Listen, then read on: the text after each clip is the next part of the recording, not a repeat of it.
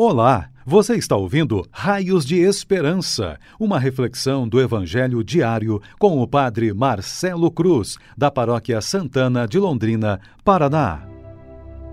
Estimados irmãos e irmãs, hoje, terça-feira, vamos ouvir e refletir sobre o Evangelho de Lucas, capítulo 1, versículos de 39 a 45. O Senhor esteja convosco, Ele está no meio de nós.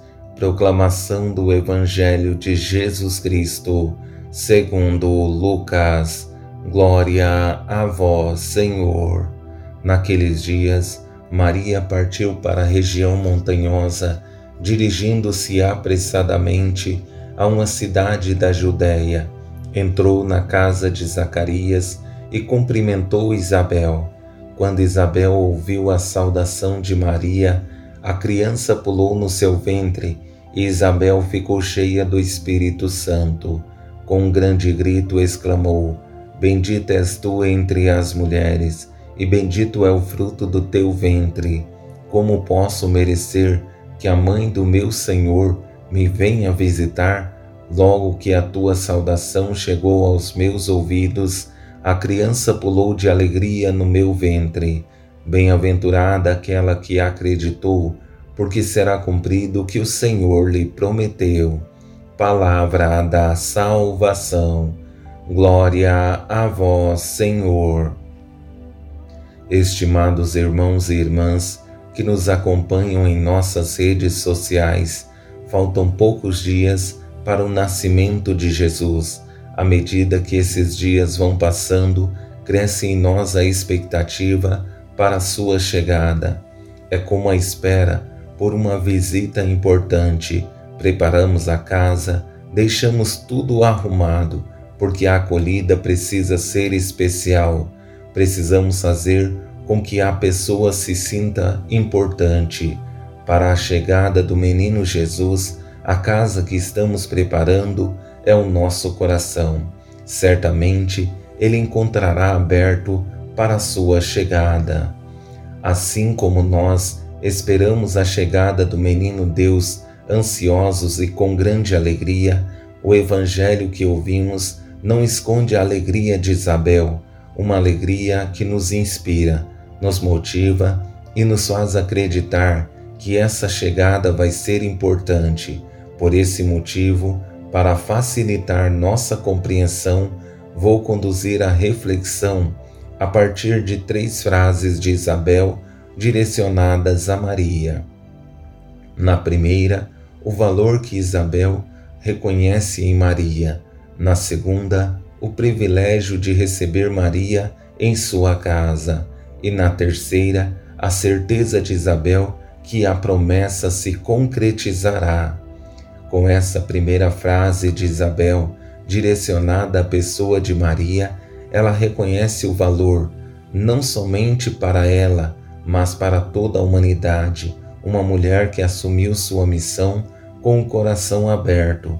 Por esse motivo, merece tal reconhecimento. Bendita és tu entre as mulheres, e bendito é o fruto do teu ventre. Aqui reconhecemos que todas as atribuições dadas a Maria é em virtude do seu Filho. Ela é a bendita, porque teve a graça de receber em seu seio o Salvador de toda a humanidade.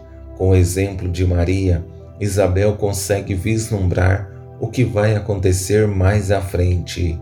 Com essa segunda frase, que é um questionamento, Isabel mostra sua surpresa mas também o privilégio que teve ao ver aquela que seria a mãe do Salvador, e ainda mais foi visitá-la para servir, uma graça que a leva a perceber nessa mulher uma grandeza ainda maior, porque traz em seu ventre o Salvador da humanidade. Como posso merecer que a mãe do meu Senhor me venha visitar?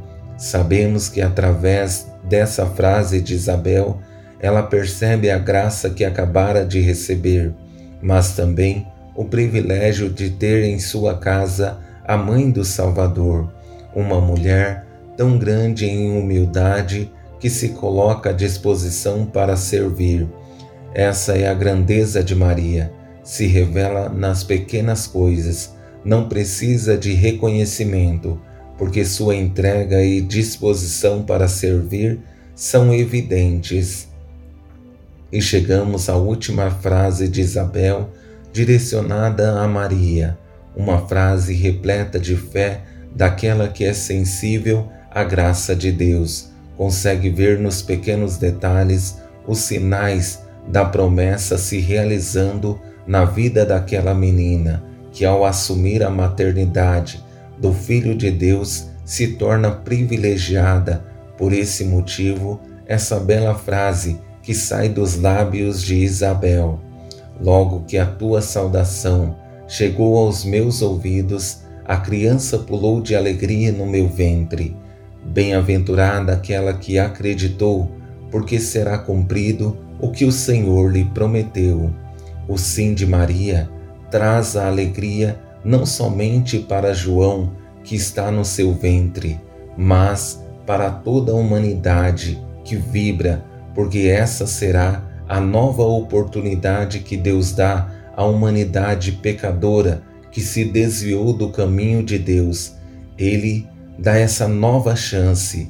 Essa frase de Isabel deve nos inspirar a acreditar que Deus não faz nada pela metade e tudo o que nos promete cumpre, mas não é segundo o nosso tempo e muito menos segundo a nossa vontade. Assim como Maria e Isabel acreditaram na promessa do Senhor, que todos nós tenhamos a coragem de dar um salto na fé, acreditando que o Senhor está para chegar e precisa nos encontrar com o coração aberto aguardando a sua chegada, que nos dará uma nova chance para que assumamos a sua vontade em nossas vidas e sejamos para esse mundo raios de esperança. Louvado seja nosso Senhor Jesus Cristo, para sempre seja louvado. O Senhor esteja convosco, Ele está no meio de nós Abençoe-vos Deus Todo-Poderoso, Pai, Filho e Espírito Santo. Amém. Você ouviu o Raios de Esperança, uma reflexão do Evangelho diário com o Padre Marcelo Cruz, da Paróquia Santana de Londrina, Paraná. Se esta mensagem lhe fez bem hoje, compartilhe com seus amigos.